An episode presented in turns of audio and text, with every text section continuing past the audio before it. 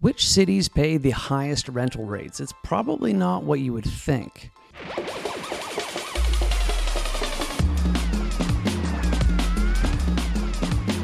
Own your life. Hi, I'm Jesse Johnson, guiding you with over seventeen years of experience as a mortgage broker and realtor in Greater Vancouver. Are you an investor looking to earn the highest rental income for your investment? Or are you looking to change your living situation and seek a more affordable rental opportunity? Well, sit tight and give me a few minutes to share which Greater Vancouver cities earn the highest rental rates and why. First off, this topic is a moving target, which fluctuates monthly. The data in this video represents stats from October twenty twenty-three. The average monthly rent price for a one-bedroom unfurnished unit in Greater Vancouver is two thousand four hundred six dollars now. Looking at the average rent by Greater or Metro Vancouver neighborhood, coming in at number one, shocker, which sits at two thousand eight hundred thirty-one dollars for a one-bedroom is Vancouver. That is no small number. North Vancouver is in second position, with surprisingly West Vancouver in third. Real quickly, while I have your attention, please give this video a like and subscribe to this channel to help me with the algorithm.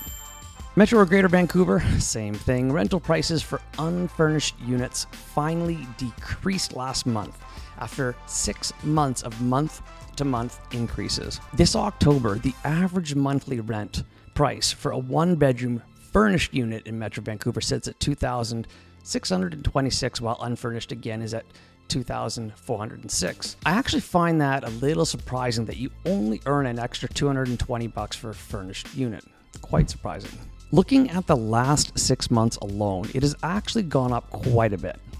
So what's driving this? Crazy levels of immigration and lack of rental supply. On average, Metro Vancouver renters are now spending fifty-one point seven five percent of their monthly income on rent. This is a huge problem and it is not sustainable. I gotta say, how the heck can you save down payment for a house at this rate, especially with the current levels of inflation? So what is the highest average rent per square foot? Surprisingly, it is not Vancouver. New Westminster takes the cake by a landslide at a whopping five dollars and nineteen cents per square foot. But my best guess is the units that are for rent on average are much smaller. Did you know that two-bedroom rental units are by far the most available?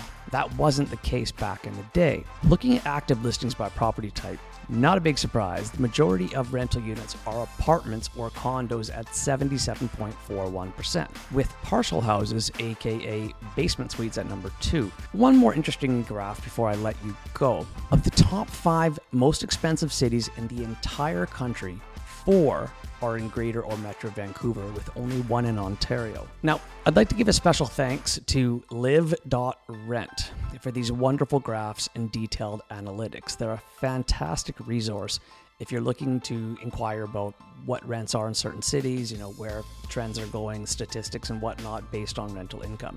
I highly recommend it. In the world of real estate, change is the only constant, and as we navigate through these changes, knowledge is power. For more insights and updates, hit the like, share, and subscribe to this channel. Once again, I'm Jesse Johnson, guiding you with over seventeen years of experience as a mortgage broker and realtor.